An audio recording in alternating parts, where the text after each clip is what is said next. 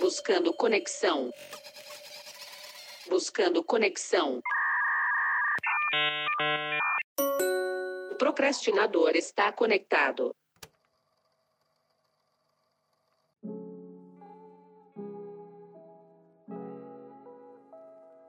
Olá, pessoa procrastinadora. Eu sou o Pacheco e estamos começando mais um episódio deste podcast intimista e eventualmente relevante. E antes do assunto, eu queria pedir para você compartilhar este programa, seguir a gente em arroba o ponto procrastinador, youtube.com barra procrastinador, medium.com barra procrastinador, segue a gente lá, comenta as publicações, mostra esse episódio pro seu amiguinho, não deixa de mostrar esse episódio para as pessoas que são importantes para você, não deixa de apresentar o procrastinador para outras pessoas pessoas, porque assim a gente cresce. E este podcast crescendo, eu não preciso mais vender a minha alma para o sistema. É, meus amigos, quanto mais este podcast cresce, menos pedaços da minha alma eu preciso vender para o sistema. O sistema é foda e a gente não gosta dele, nem eu nem você, tenho certeza. O sistema não merece a minha alma. Ajuda o Pachequinho a recuperar a alma dele do sistema, compartilhando este programa, mandando para todo mundo e valorizando o seu tempo, porque aqui a gente não gosta de enrolação. Eu não tô aqui apenas para aprender prender a sua atenção falando qualquer asneira e pedindo para você compartilhar este programa. O assunto de hoje é: não espere dar merda para mudar.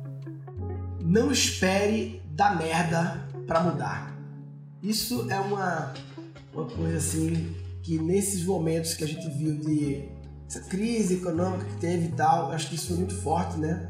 Muitas pessoas é, parece que elas esperam ter uma crise ou econômica, ou do relacionamento, ou de saúde, para começar a fazer uma mudança. O assunto dessa semana, ele surgiu na minha vida tem alguns anos já. Foi através de um Guncast, que é um podcast aí do Murilo Gun. Se você não conhece o Murilo Gun, eu recomendo que você procure saber sobre ele. Murilo Gun é um cara interessantíssimo. E através de um Guncast de mesmo nome desse episódio aqui, eu fui introduzido ao tema Não espere dar merda para começar. E bom, esse assunto ficou ali na minha cabeça por muito tempo. Eu nunca necessariamente fiz algo em cima disso. Eu nunca necessariamente necessariamente apliquei nenhuma mudança real na minha vida ou aproveitei desse programa e dessa ideia que eles passam nesse programa para fazer alguma coisa. Mas na última semana aconteceu um negócio comigo que evidenciou que às vezes é melhor não esperar dar merda para mudar, porque você pode acabar se lascando muito nesse processo de dar merda e para você mudar depois vai ser um pouco mais doloroso do que você gostaria que fosse. Há cerca de três semanas atrás, três a quatro semanas atrás, estava eu feliz, garoto, jovem, pimpão, usando das minhas faculdades físicas para jogar um um basquetinho com a rapaziada e após fazer um belíssimo ponto, inclusive um dos raros belos pontos que este que vos fala faz em quadra, porque eu fico lá basicamente correndo de um lado pro outro igual um idiota, mas no único lindo ponto, maravilhoso ponto que eu fiz naquele dia, ao aterrissar o pé no chão, eu torci o meu pé direito, torci o meu tornozelo direito. E naquele mesmo dia eu já não consegui jogar mais, já fiquei de molho, já já encerrei por ali fui embora para casa, mas não satisfeito satisfeito no sábado daquela mesma semana. Esse jogo aí foi na quarta-feira. No sábado daquela mesma semana, eu joguei basquete de novo. E na quarta-feira da semana seguinte também. E no sábado da semana seguinte, além de ter jogado basquete na quarta-feira, eu viajei para uma montanha com alguns amigos meus e andei mais de 8 quilômetros subindo morro igual um camelo com a pata rachada. Não apenas eu andei 8 quilômetros com o tornozelo lesionado, que já não estava feliz com aquela história, que já não estava satisfeito de andar nem no reto, além de ter andado quase 8 quilômetros aí subindo morro, descendo morro, com o meu pé machucado, eu consegui torcer o pé na montanha duas vezes durante a madrugada. É, meus amigos, quando isso aconteceu, eu estava com um amigo meu e a gente estava indo buscar água na cachoeira e a gente ficou um pouco preocupado que talvez naquele momento ali eu tivesse estragado o nosso rolê porque foi feia a coisa. Eu achei até que eu não ia conseguir mais andar. E aí você imagina dois amigos meus que estavam lá felizes, alegres, divertindo-se com aqueles, com aquela situação, felizes com o nosso rolê ali no meio do mato. Do nada, no meio da noite escura da floresta, teriam que me carregar para me levar para um hospital que provavelmente ia estar uns 30 quilômetros de distância dali, coisa boba. E bom, não satisfeito ainda, porque nesse dia, convenhamos, eu tava no meio do mato, de madrugada, adrenalina, é, o sentimento ali, o corpo quente, e você acaba deixando de lado a lesão. Você não se preocupa tanto. Ah, torceu, mas parou de doer, então tá tudo certo. E aí, não satisfeito com isso, quando eu voltei da trilha, quando eu voltei dessa viagem, eu ainda fui jogar basquete de novo. eu fui jogar basquete mais uma vez e dessa vez aconteceu algo muito estranho. Eu não sofri nenhuma lesão no meu tornozelo. O meu tornozelo estava até bem tranquilo nesse dia, porém um outro amigo meu caiu em cima da minha perna esquerda e machucou um pouco mais seriamente o meu joelho esquerdo. De uma maneira que eu agradeci a Deus porque ele é um cara muito leve. Se fosse uma pessoa mais pesada, se fosse uma pessoa do meu porte físico, por exemplo, certamente eu teria tido uma lesão muito feia na perna esquerda e eu parei para refletir o porquê de eu ter tido uma lesão especificamente na perna esquerda e durante a dor daquela noite, porque realmente a lesão da perna esquerda doeu pra caralho, especialmente na noite em que eu me lesionei, mas eu não, eu não parei de andar, não quebrei nada, eu só tive um impacto forte no joelho que fez com que eu sentisse bastante dor naquela noite e durante as 14 horas de dor excruciante e, e, e pra caramba, eu fiquei refletindo muito nessa questão de como eu tinha esperado dar merda para parar. A vida literalmente precisou se colocar no meu caminho e demonstrar para mim que eu não deveria ter continuado da maneira que eu continuei. Eu fico imaginando se não tivesse acontecido isso, o que é que poderia ter acontecido depois? Porque veja bem, eu só parei para cuidar das minhas lesões, é, a lesão do joelho que foi a que aconteceu nesse dia e a lesão do meu tornozelo direito, quando eu sofri este acidente, quando eu passei a noite inteira com muita dor no joelho esquerdo, pensando como eu poderia ter evitado aquela lesão. É bem provável que se eu estivesse com as duas pernas boas, eu não teria sofrido aquela lesão porque foi uma queda ridícula.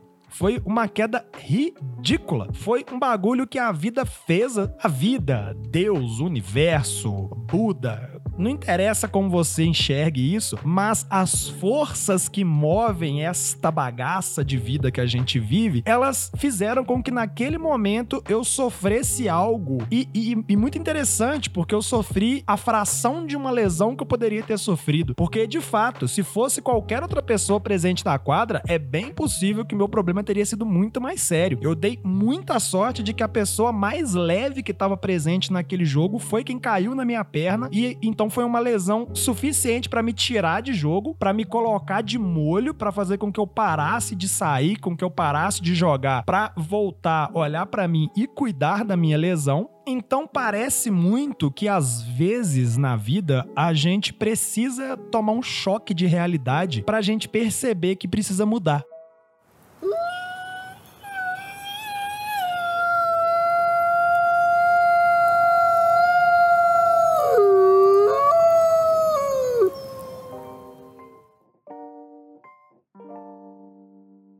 Eu, eu já fiz um podcast há muito tempo que eu chamei de A Crise é o convite forçado à mudança.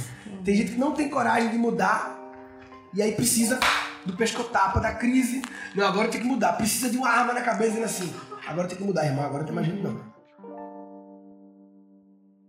eu nunca fui uma pessoa que me preocupei muito com lesões. Eu sempre fui um cara que me curei muito rápido. Até hoje eu tenho essa capacidade, eu, eu tenho uma imunidade muito alta e o meu corpo se regenera com certa facilidade. Desde que eu tinha ali, desde que eu me lembro de me entender por gente, cair, ralar o joelho, machucar, eu sempre fui uma pessoa que me curei muito rápido. E eu nunca tive o hábito de parar para me curar de uma lesão, até porque a única vez que eu tive uma lesão mais séria foi quebrar a perna quando eu era criança criança e parar para mim naquela época foi ficar saindo na aula, que na época era uma coisa maravilhosa, ficar em casa vendo desenho e brincando de boneco o dia inteiro. Mas na vida adulta, eu nunca precisei de fato parar para olhar para uma coisa que eu fazia e reparar o quanto que aquilo só chegou naquele ponto porque eu deixei chegar naquele ponto. E aí fica a pergunta que move esse programa aqui, a pergunta que talvez seja o, o coração desse programa, que é: quais são as coisas na sua vida que você tá esperando esperando dar merda pra mudar. Às vezes a gente pode ter uma série de hábitos, uma série de comportamentos, uma série de atitudes que a gente segue empurrando com a barriga, segue repetindo, repetindo, repetindo, repetindo, mesmo que aquilo nos cause dor, mesmo que aquilo cause dor ao outro, mesmo que a gente saiba que aquilo não é bom, mesmo que a gente esteja plantando coisas tóxicas na nossa vida, mesmo que a gente esteja não se dando bem com aquilo, muitas vezes a gente, mesmo assim, espera dar merda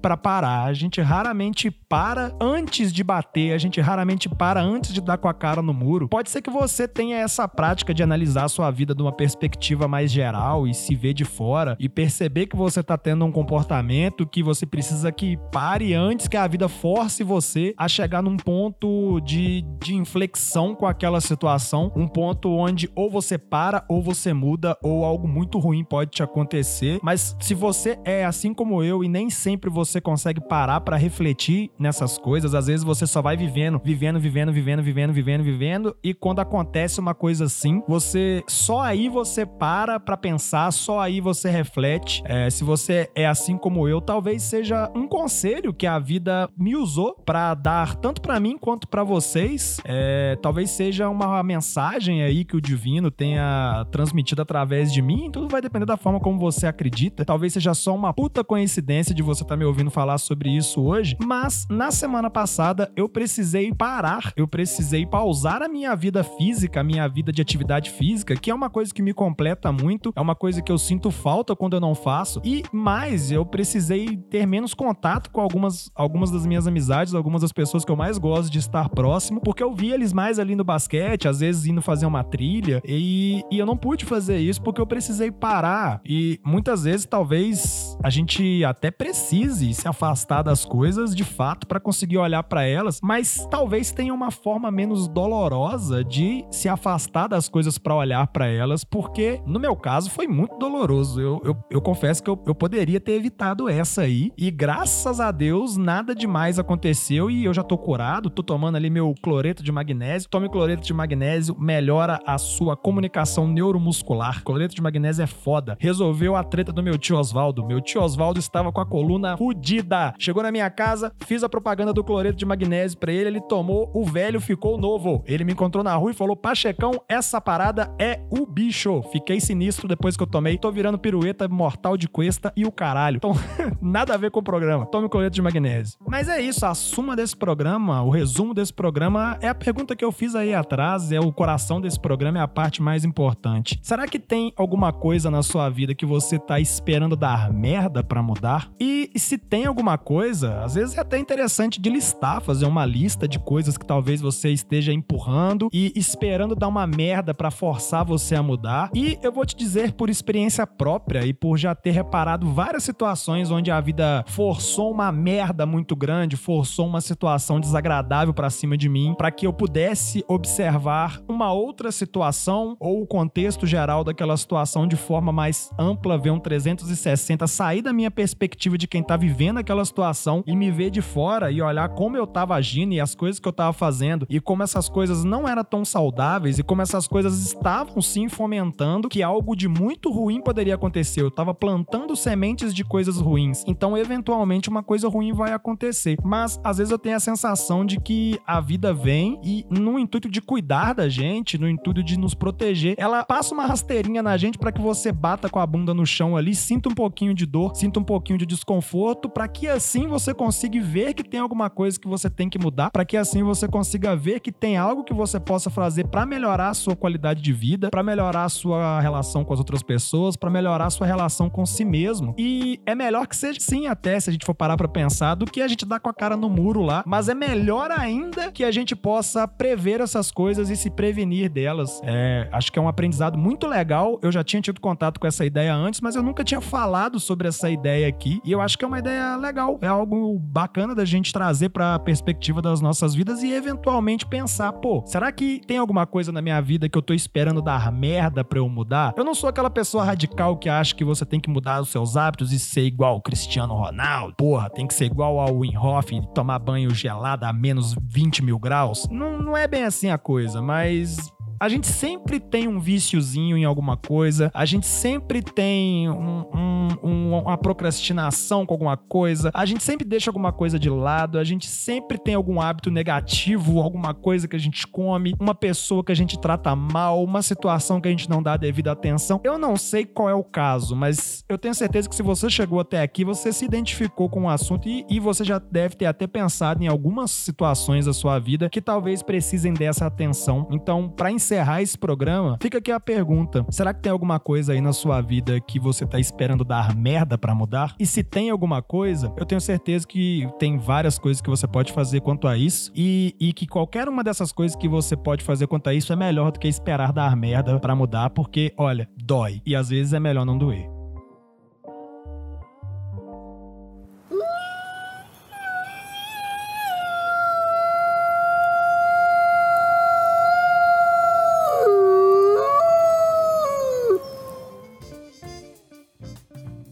Amigos, muitíssimo obrigado por terem chegado até aqui. Eu sou muito feliz em ter os ouvintes que eu tenho. Eu fico muito feliz quando eu vejo as estatísticas desse programa. Inclusive, marcas, a nossa retenção aqui no Procrastinador é sinistra. Se você quer anunciar, anuncie aqui que a galera é sinistra. Ouve o programa até o final. A gente tem aí uma retenção acima de 60% e em episódios com entrevistas, episódios maiores, essa retenção chega a níveis absurdos, chega a mais de 80%. Então, marcas, notem este programa, ajudem vocês, queridos ouvintes, ajudem o Pachequinho a parar de vender a sua alma para o sistema. Compartilhe este programa, segue a gente lá em arroba o ponto procrastinador, interaja com este programa. E é isso aí, meus queridos. Muitíssimo obrigado e até uma próxima.